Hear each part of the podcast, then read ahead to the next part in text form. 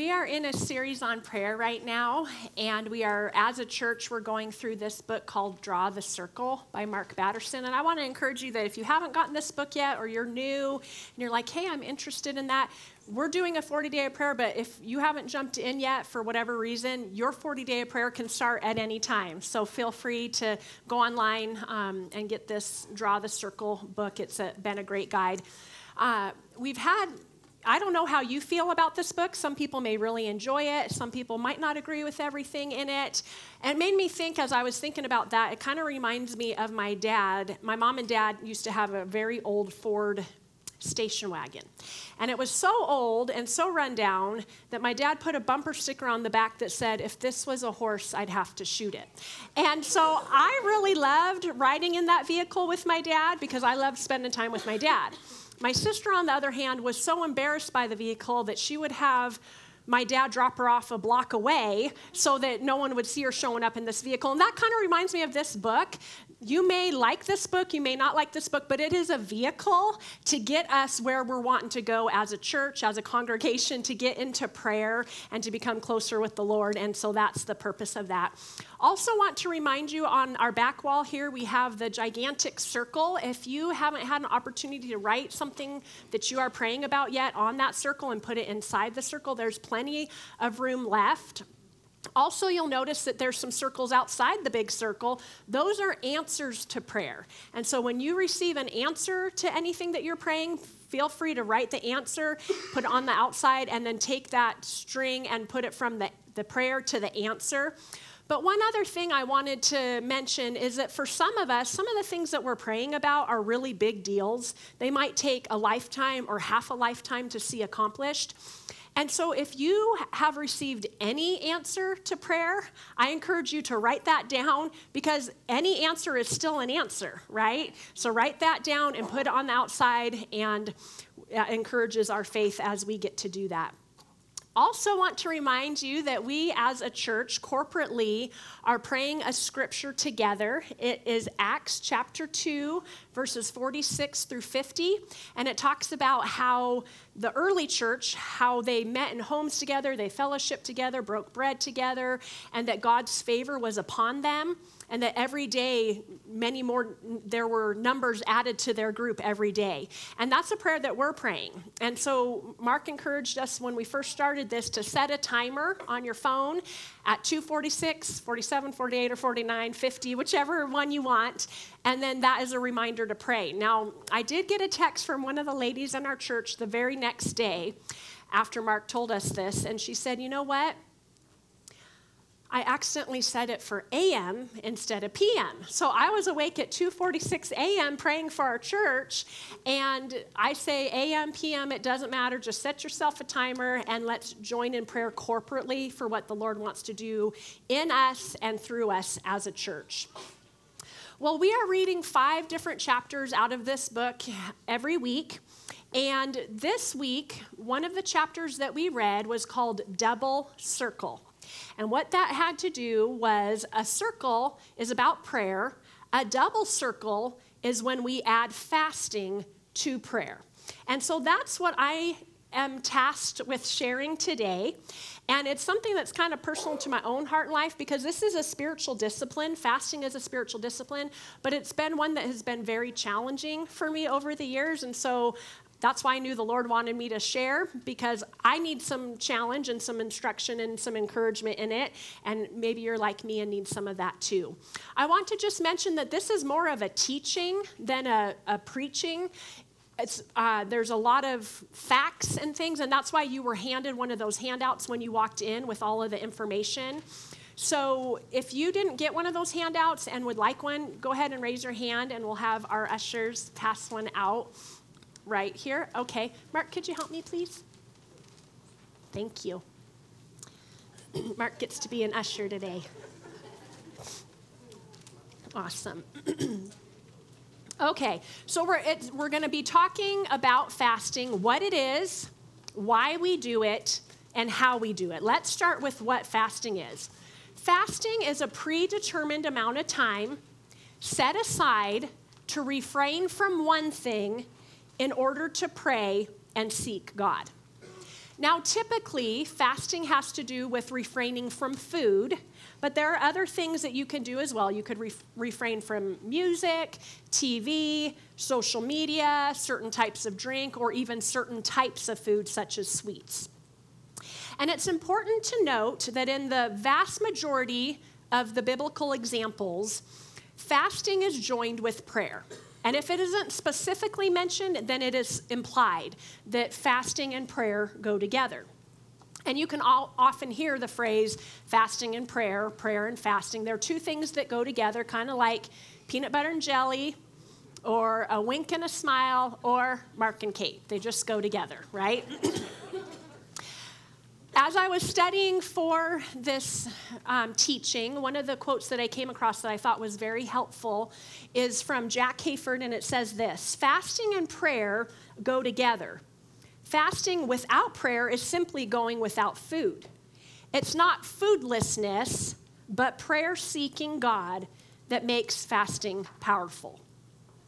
And in the Bible, there's both Old Testament examples of fasting and there's also New Testament examples of fasting. It's a spiritual discipline that Jesus expects his followers to do. And you'll remember in Jesus' Sermon on the Mount, Matthew chapter 5, verse through verse, excuse me, through chapter 7, Jesus sit, sits down with his disciples and with a big crowd of people, and then he begins to teach and tell his disciples, the crowds of people, different things. That's where we find the Lord's Prayer in Matthew chapter 6. But it's interesting to note that if you look at Matthew chapter 6, Jesus does expect that we will fast because in verse 2, it says, So when you give, in verse 5, it says, And when you pray. And then in verse 15, it doesn't say if you fast, it says when you fast. So, this is something that Jesus encourages us as his followers to do. Before we talk about why we fast, I think it's important to note some reasons why we may not fast. Sometimes we have to have an understanding of why don't we do something before we jump into why we do it. And the first reason why we don't fast is simply because of a lack of knowledge or teaching about it. And I want to just do a quick little survey and ask how many people in this room have ever heard a message about fasting, a, a sermon in church, for example? Raise your hand. Okay, a little bit more than the last time, but still, I'd say only about half of us, about 50% of us have heard a message on fasting. So that means that the rest of us, the other 50% of us, we have not. And so we don't know what we don't know. So the first reason why we don't fast is because we don't, we haven't addressed it, we haven't talked about it, we have a lack of knowledge about it. Another reason why people don't fast is because of fear fear of the unknown, fear of going without food, fear of discomfort that comes when we choose to go without food, or maybe the fear of not being able to stick with fasting. I want to just say, though, that fear is often something that the devil uses to keep us from pressing in to God and from growing in our faith. And by the way, that's not just with fasting, it's with anything. And fear is a liar because the devil is a liar. And the truth of the matter is that fasting is the perfect opportunity to face your fears and rely on God's strength as you press into more of Him and less of you. And you do that through fasting. And how many also know the Bible tells us that when we are weak, God is strong. And so, in our weakness through fasting, that's an opportunity for God's strength to come in and, and make us strong. Now, the third reason that sometimes people don't fast is simply called rebellion. And I almost didn't put this in here because that's a very, very strong word, isn't it? When, when someone says rebellion, you're thinking, whoa, that's some pretty strong stuff there.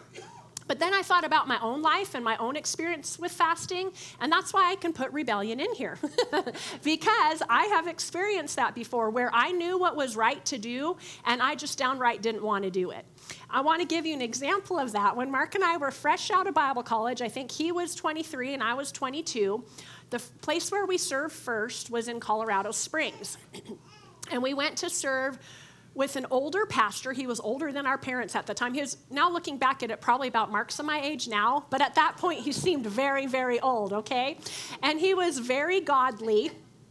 And he was very disciplined in spiritual disciplines. He was very disciplined. So he told us that part of the requirement to be on staff at that church was that every Wednesday for breakfast and lunch, we would fast. Now, something just rose up within me that was like, you know what? You're not going to be telling me to fast. And really, let me say, part of my message here talks about that fasting really is a heart issue between you and God. And so, I personally, not to say that our pastor did anything wrong, but I personally don't force other people to fast because that's just something between you and God. I am, however, going to give you the opportunity to join us in a fast that we are doing this week, but it's between you and God, right? So, anyhow, at first I just plain didn't do it because I was like, nah, I'm not going to do it. I didn't want to do it. Then I had the excuse because I was pregnant for nine months that I didn't have to fast because of that. Well, then the Lord slowly began working on my heart, and eventually I did start fasting. It wasn't with the greatest attitude, but I did start fasting. Then the Lord finally did a whole number on my heart, and I was able to fast with a good heart. And that was only because of the Lord and how He keeps working on us. And how many of you are thankful that the Lord just keeps working on you, just tenderly, over and over, little by little? And where would we be without that? Well, Matthew chapter 26, verse 41, Jesus says, in regards to prayer, but it's a true statement the spirit is willing, but the flesh is weak. and truer words have never been spoken, especially in regards to fasting. You might have a spirit that wants to fast, but your flesh is weak. But here's what happens when you do fast it allows your spirit to grow stronger and stronger, and your flesh to grow weaker and weaker. And that's part of what the christian life is all about is allowing our spirit to connect with god's spirit and for our spirit to become strong and our flesh to become weak. So those are some of the reasons why we don't fast. Now let's talk about why we do. The first reason why we fast is because jesus did it. Remember that old saying wwjd what would jesus do? Well jesus would fast and in fact he did fast all three books of, um, all three Gospels, Matthew, Mark, and Luke, those three Gospels, have an instance, a narrative of Jesus fasting. In Matthew 4, verse 2, it says, After fasting 40 days and 40 nights, he was hungry. I bet he was, right? After he's been fasting, though, then he gets tempted or tested by the devil. Thankfully, he persevered, passed the test, and then at the end of the fasting narrative, in Luke's account, in chapter Luke 4, verse 14, it says, Jesus returned to Galilee in the power of the Spirit, and news about him spread through the whole countryside. Well, through fasting, Jesus, fully human, yet fully God, deprived his flesh so that he could have more of God's Spirit operating in his life. And that's really what fasting is all about. Fasting declares, I want less of me, less of me, and more of him. It's an emptying of yourself and a filling of God. So I have a question for us. If Jesus, fully human, yet fully God, saw the value in fasting, then maybe there's some benefit and value in fasting for you and me as fully human, yet fully human, right? We have nothing but, but humanness besides the righteousness of Christ that's in us. But if it was a value for Jesus to fast and he was fully God yet fully human, there's some value for you and I as well, being fully human. It allows God's Spirit to operate in our lives. So there's many biblical examples of people who chose to fast, like I mentioned in the Old Testament and also in the New Testament.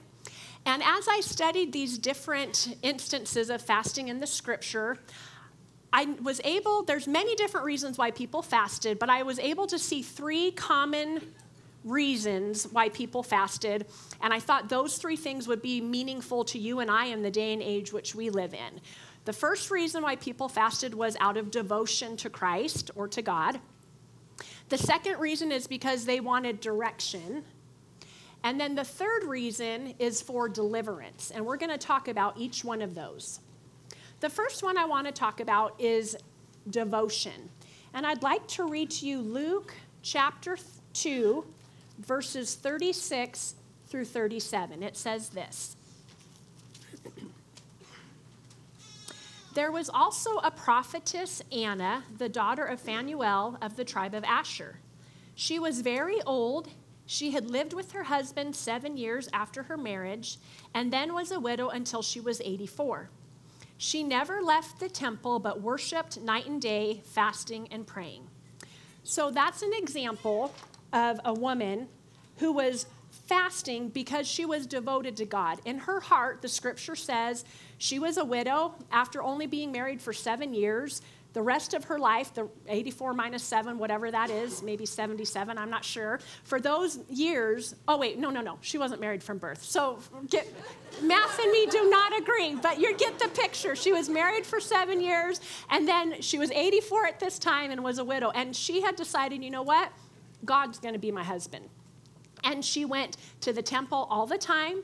She worshiped him there and she fasted and prayed. And that's how she showed her devotion to God was to fast and to pray.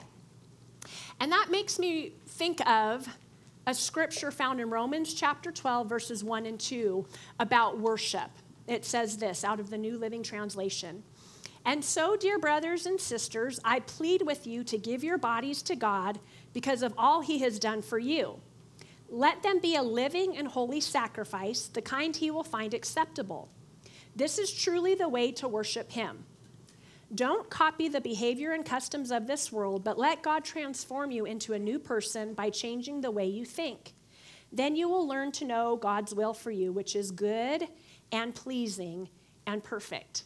Fasting is a really beautiful way for us to offer our bodies to God. And when we do that, it allows us to be less and Him to be more. And when that happens, that begins to transform us, just like this scripture says. When there's less of us and more of Him, it transforms the way we think, which in turn changes the way that we act. Because how many know when we think something, that's the first step to attitude and then action.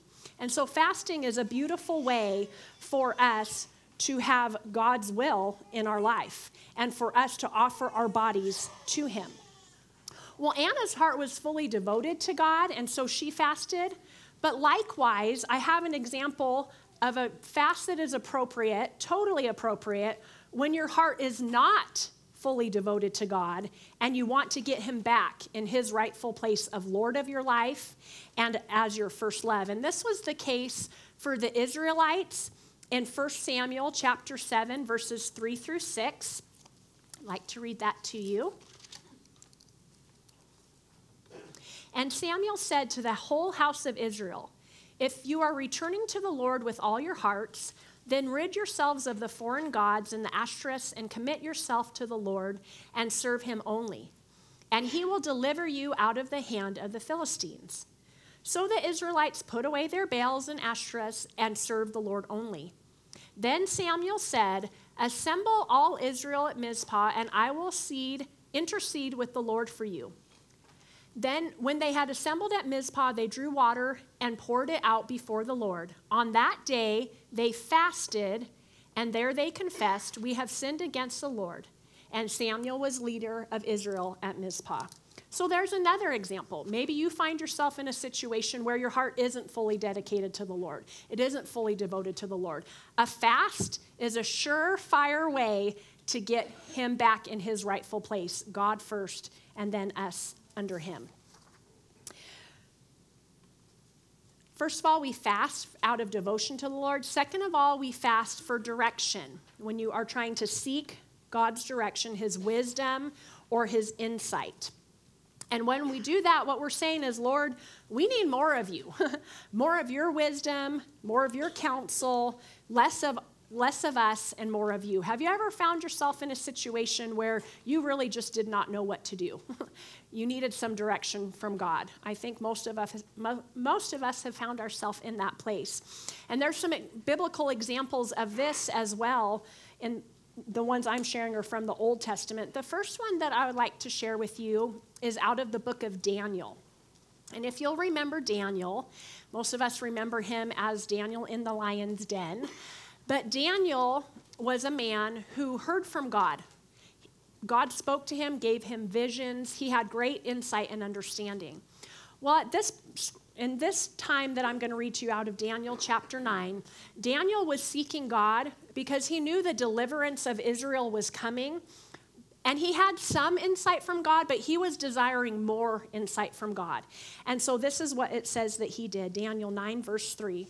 So I directed my attention to the Lord God to seek him by prayer and supplications with fasting and sackcloth and ashes. And then I'd like to read to you, after Daniel prayed, I'd like to read to you the answer that he received. This is after his time of prayer and fasting. While I was speaking and praying, confessing my sin and sin of the people Israel, and making my request to the Lord my God for his holy hill, while I was still in prayer, Gabriel, who was an angel, the man I had seen in the earlier vision, came to me in swift flight about the time of the evening sacrifice. He instructed me and said to me, Daniel, I have now come to give you insight and understanding. As soon as you began to pray, an answer was given, which I have come to tell you. Now, isn't that awesome that Daniel took some time through prayer and fasting to seek the Lord? And then we see that God gave him an answer. God sent a messenger from heaven to come and give him the answer. And the thing that I love about that is you and I serve a God who says in his word, Seek me and you will find me. Aren't you grateful that we don't have to play hide and seek with God? That's not the kind of God that we serve. That's not the God that we serve. God says, Seek me and you will find me. So when we take time to fast and to ask the Lord for direction, we can be sure that He will show us. Now, it might, it might not come right all away, right away, but it will come. And as we seek Him, we will find Him. So that's the first example. The second example I want to share with you is a few years later, about 82 years later, after Daniel had received that vision and was in prayer about the people being released from captivity and going back to Jerusalem, there was another man named Ezra. And some of the people had already gone back to Jerusalem, but a lot of the families were still in Jerusalem. And God gave Ezra the real big responsibility of taking the families from Jerusalem, excuse me, from Babylon back to Jerusalem. it was a 900 mile journey on foot. Can you imagine that? Can you imagine if one one day the Lord woke you up and said, "I want I want you to take all of Cheney Faith Center on a journey by foot somewhere where, wherever 900 miles would be, okay? That was a pretty big responsibility that God had given Ezra to do. And I love what Ezra's response was. You'll see this in Ezra chapter 8, verses 21 and 23. He says, Then I proclaimed a fast there at the river of Ahava that we might humble ourselves before our God to seek from him the right way for us and our little ones and all our possessions. So we fasted and entreated our God for this, and he answered our prayer. Isn't that a, a sweet and tender example of fasting? Ezra was fasting on behalf of the precious little ones that God had put under his charge.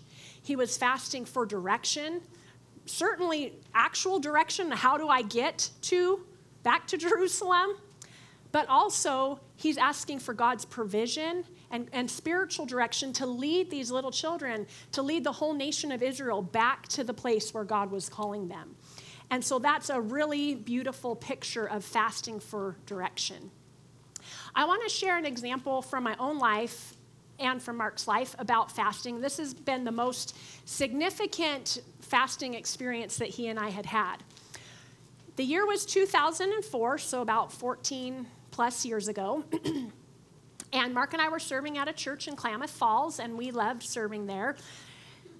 We were serving under a lead pastor, and in both Mark's and my prayer time, we both were sensing that God was calling us to leave the safety and security of Klamath Falls and to go be pastors, be lead pastors at, at somewhere where we didn't know what it would be.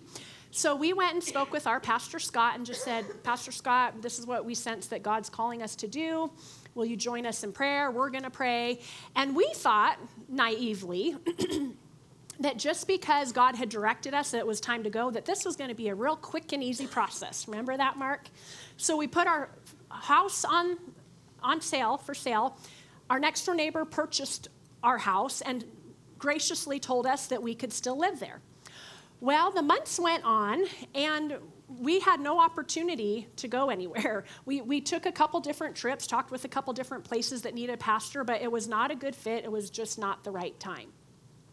So we decided, well, we need to double circle this. Instead of just praying, we need to add a fast to this prayer. So we decided, we prayed, asked the Lord, and, and both were in agreement that we would fast sweets until we found the place that God had for us. Well, instead of things um, getting better or more encouraging, they seem to get a little bit more discouraging because this went on for several months. And I remember my birthday's in the summer and we were fasting sweets. So on that birthday, Mark handed me a nectarine with a candle in it for my birthday. And, and, we're still fasting, we're still seeking God into the new year. And then shortly after the new year, our pastor, you know, we had been in this situation for months at this point, probably six or seven months. Our pastor took us aside and he said, You know what, guys? I'm really in agreement with you that God has a place for you to go. Maybe it's just not the right time yet.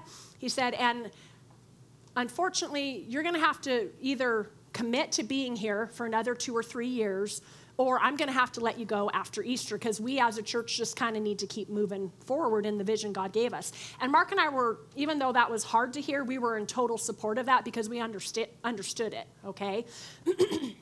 well, we kept fasting. That was at the beginning of the year. We kept fasting, and instead of things getting better, we had another thing happen to us. Our landlord came to us and said, I've been letting you live here, you know, renting this house, but if you're not out, you're going to have to be out by the 1st of April because some my kid or something is going to move into this house. So we're like, okay, we're, we're getting all the signs that we're supposed to go somewhere, but where are we supposed to go? And so we continued to fast, we continue, continued to pray. And that's right around the time, it was in March, I believe, that we heard about this little town outside of, we didn't know if it was Spokane or Spokane, Washington. We didn't know if the town was called Cheney or Cheney. We didn't know, but we heard about this little church, Cheney Faith Center, that needed a pastor. So we thought maybe this is what we've been waiting for. Well, it was. We came here Mark and I had both real agreement and unity that this is where God had for us. So we went back, said goodbye to everyone in Klamath Falls, and moved here about three and a half weeks later. So all of that preparation that we had been doing wasn't in vain. And also, obviously, the Lord was pointing out the path for us to go on. But he had a lot to do because we didn't even know Cheney, Washington. And so he worked to get us in the place where we needed to be so that we could move in the direction that he had for us. And that was a really great lesson for Mark and I, not only in fasting, but also just in trust as well. that was a really big trust builder for us. And what about you? There may be seasons in your life, you may be in a season right now where you need to have direction for a job or maybe in a relationship. Maybe you're thinking about moving somewhere. And if you're in one of those seasons and you need direction from God, perhaps a fast is in order for you as well. So we can fast for out of devotion to Christ, we can fast for direction. And then, thirdly, I want to share about fasting for deliverance. Now, that word deliverance just means to be rescued or set free. To be rescued or set free, that's what deliverance means. And maybe you need to be fasting for deliverance for yourself or for someone else that you may know.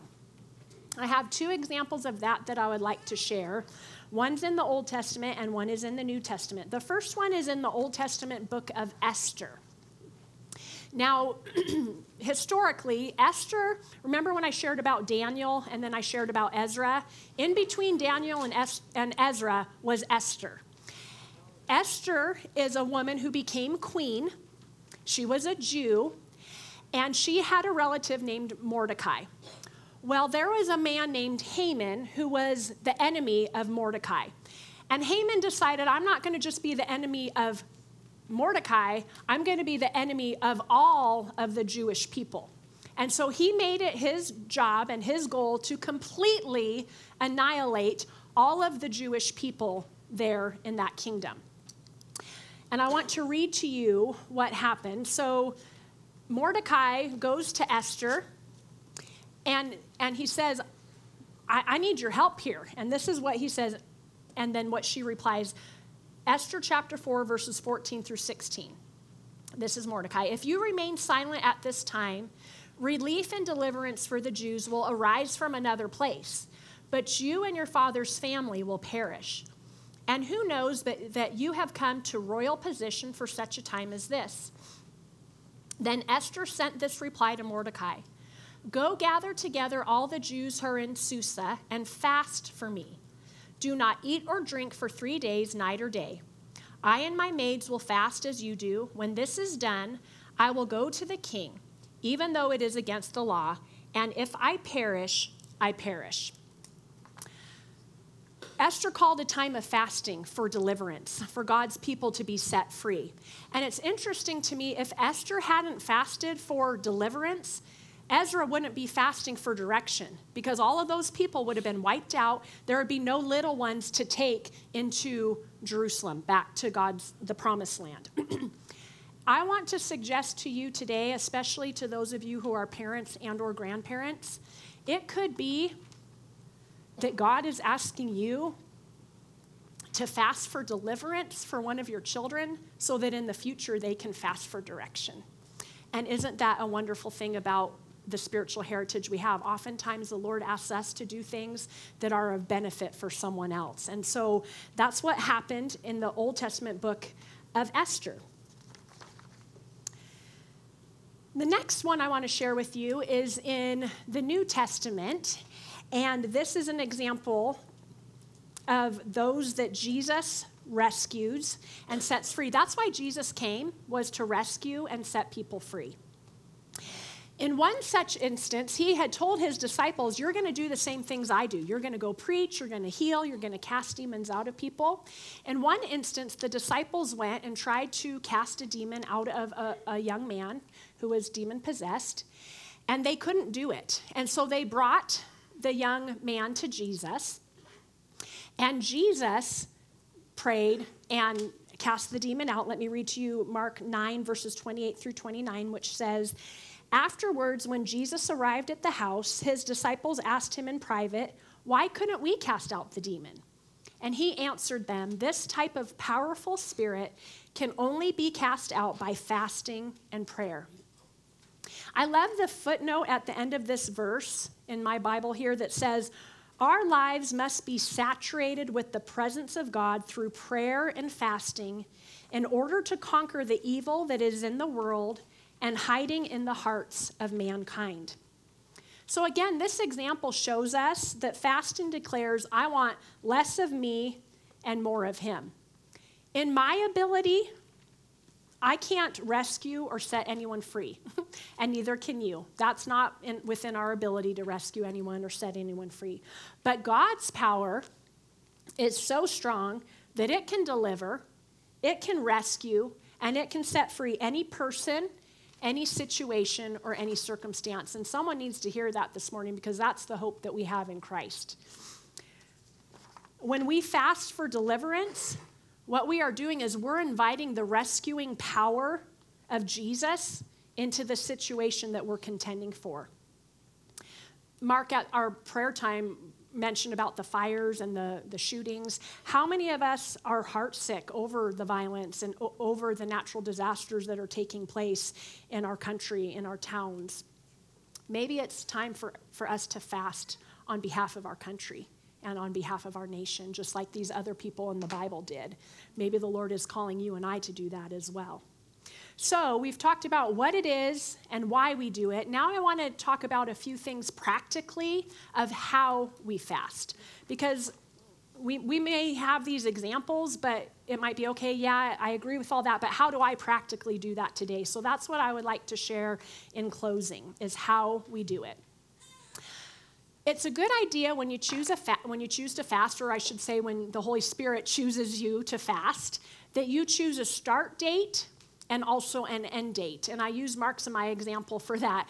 You know, he and I were very zealous when we just said we're going to fast until God leads us somewhere. And and that's fine, but that was really rather open-ended. I'd like to suggest that it's better to have a start and end date. Like maybe if Mark and I would have said, we're going to fast for a month and see what the Lord does, and then we're going to um, reevaluate and go from there. I think it's a great idea that we have a starting date and an ending date, and then we continue to, to evaluate with the Holy Spirit because maybe the Holy Spirit is releasing us from a fast, but because we've said we're going to fast, we, we, we do it, you know? And so a start date and an end date, then with some reevaluation, is a really good idea. Another thing is what is to decide what you're going to fast from. Now, remember, we talked about that there's different things that you can fast. Primarily in the scripture, it talks about fasting from food. But there's other things that we can fast from. And maybe you would fast from social media or from TV or music or um, something like that, any, anything like that. It's important to keep in mind health restrictions because there's several of us here in the room that, that aren't able to fast for food for whatever reason. I heard of a pastor once who believed so much in fasting that he called his church to fast on a regular basis, but he personally wasn't able to fast because he was a diabetic.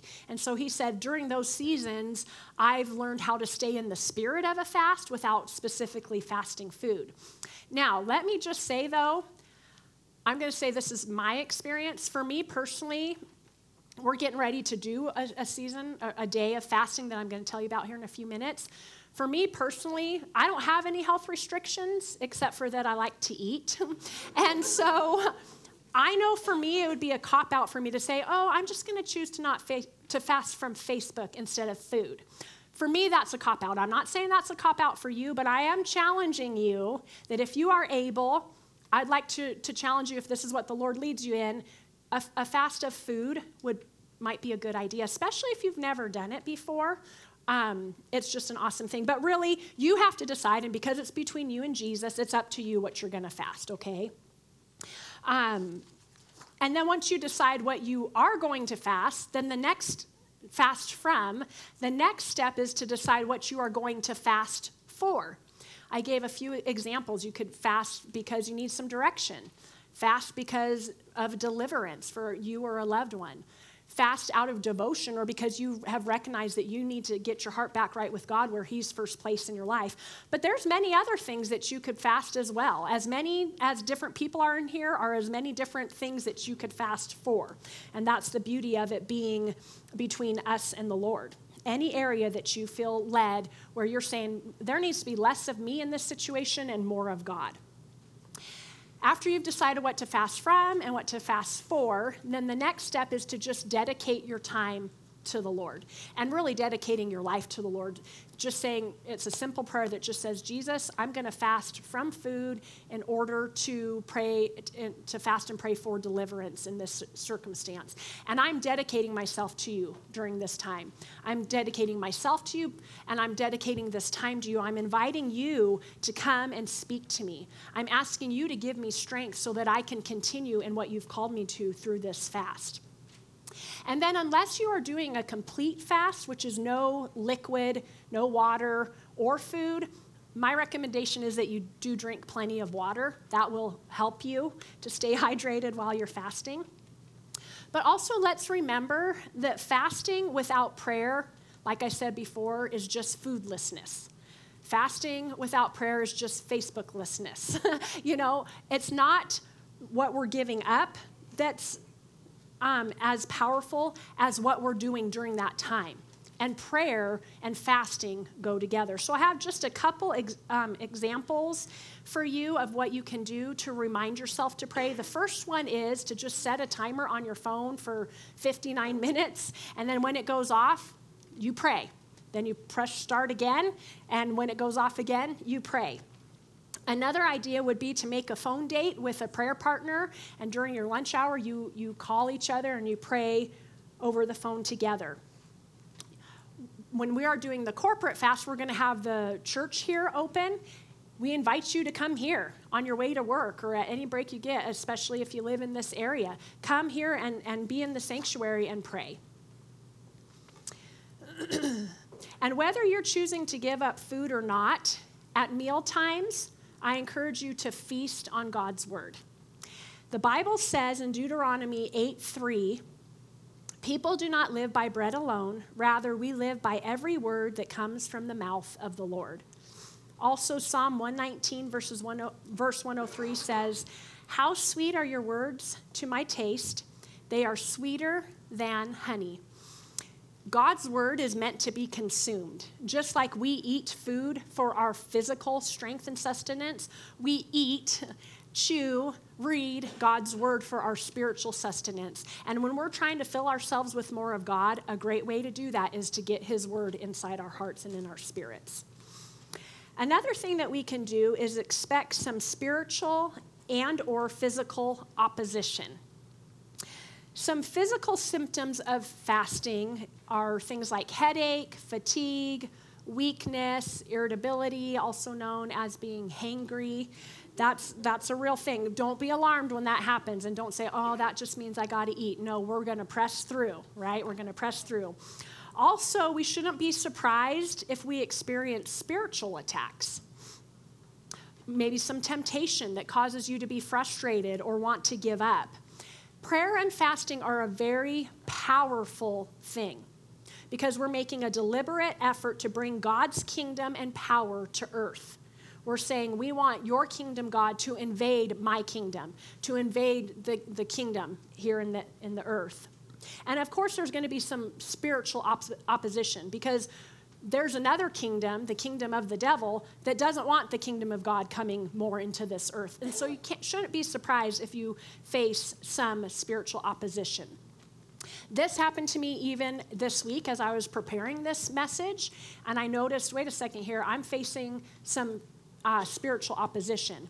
Let me encourage you two things that you can do well, three things you can do during that time.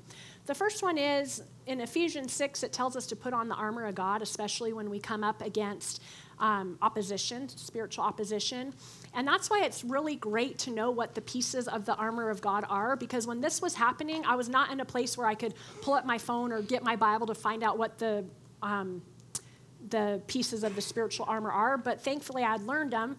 And so in my, in my head and to God, I was praying, Lord, I put on the helmet of salvation, I put on the breastplate of righteousness, put up the shield of faith, the belt of truth, the shoes of peace, and the sword of the Spirit. And I just took some time to, to arm myself against spiritual attack. Also in Ephesians chapter 6, at the end of that part about the spiritual armor, it talks about praying in the Spirit. And if you have a prayer language or speak in tongues, that's a great opportunity for you to be praying and to get your spirit stronger. Um, and allow yourself to be resistant against that attack. And then the third thing that we do is we just stand firm. we just say, you know what, this is what I'm doing. An enemy, you can try to come against me, but I'm standing firm in what I know God has called me to do. So you might as well go mess with someone else. so that that is something that we should not be surprised about when we ex- when we have spiritual or physical op- opposition. The final thing that I want to say, just in closing, about how we fast the most important thing is that we do it with the right heart. And I'd like to share with you Matthew chapter 6, verses 16 through 18 out of the New Living Translation. It says, And when you fast, don't make it obvious as the hypocrites do, for they try to look miserable and disheveled so people will admire them for their fasting. I tell you the truth, that is the only reward they will ever get. But when you fast, comb your hair and wash your face then no one will notice that you are fasting except your Father who knows what you do in private. And your Father who sees everything will reward you. And how many know that fasting isn't really about food, it's about our heart? We don't fast for show. We don't fast to show others how spiritual we are. We don't walk around all bent over with hunger pangs with and someone says what's wrong kate says, oh don't worry about me. I'm just fasting for jesus. That's not the point here in any way shape or form. It's a, a secret thing between us and the lord. We empty, empty ourselves to be filled with him. We say we want less of us lord and more of you in our lives. But Jesus tells us here in Matthew chapter 6 that there's an added benefit of fasting. And that is because of God's grace and kindness, it says that He will reward you. Now, we don't know what that reward is or how He does it. That's up to Jesus. But the fact of the matter is, our part is the fasting, His part is the reward. And that's just an added benefit of us saying, Lord, I, I want more of you. And maybe that is the reward that probably is a big part of it. We do get more of him. We're saying we want more of him. The reward is yes, we will get more of him. So, in order to make these 40 days of prayer um, meaningful, as a staff, we've tried to incorporate different things that we could do to make this a really meaningful spiritual experience. And one of the things that we've done is tonight we're going to have a time of prayer and worship to go along with our 40 days of prayer. But then we also thought it would be wonderful to have an opportunity for us to fast together. So we are having a corporate fast. And again, just because I'm saying we're doing this, please don't just say, well, someone's telling me I have to do this, so I'm not going to do it. Please just check your heart with the Lord and what He would have you to do if He wants you to be a part of this or not. But what we're going to do is from um, Monday night at dinner time through Tuesday night before dinner time. So, about 24 hours there, maybe um, five to five or whatever. We are calling a corporate time of fasting. And we're saying that we as a staff, we're going to be fasting. And we invite you to join us. If you would like to fast, or maybe you wouldn't like to, but maybe your sense in the Lord is calling to you to. And let me tell you how you would know. If there's something going on in your heart right now that is just maybe a little uncomfortable or like is resonating with what God's word is speaking, then that's probably a good sign for you that God is calling you to be a part of this fast. And so seek Him, ask Him what He would have you to do, and then feel free to join us. The sanctuary is going to be open here between 7 a.m. to 5 p.m. We'd love to have you come in and pray, grab a friend or a, a prayer partner or whatever if you're in this area, and, and come and join us for a fast. That's what God is calling us to do. And it's really awesome. This could be a really powerful week for us. We're starting our week here in church. And then those of us who come back, we have another opportunity tonight for a time of, of worship and prayer. And then right after that, we have an opportunity for fasting and prayer. That's a really, really powerful, powerful opportunities all in one week. And what, what would happen if we said yes to Jesus in these areas? If we let more of God's Spirit in and had less of our flesh? I'll tell you what will happen. There will be some breakthroughs in our own personal life and our relationship with Jesus, but in also in our marriages, in our families, in our community, our church, our nation, and to the ends of the earth, depending on whatever the Lord is calling us to. So, would you please bow your head as we pray?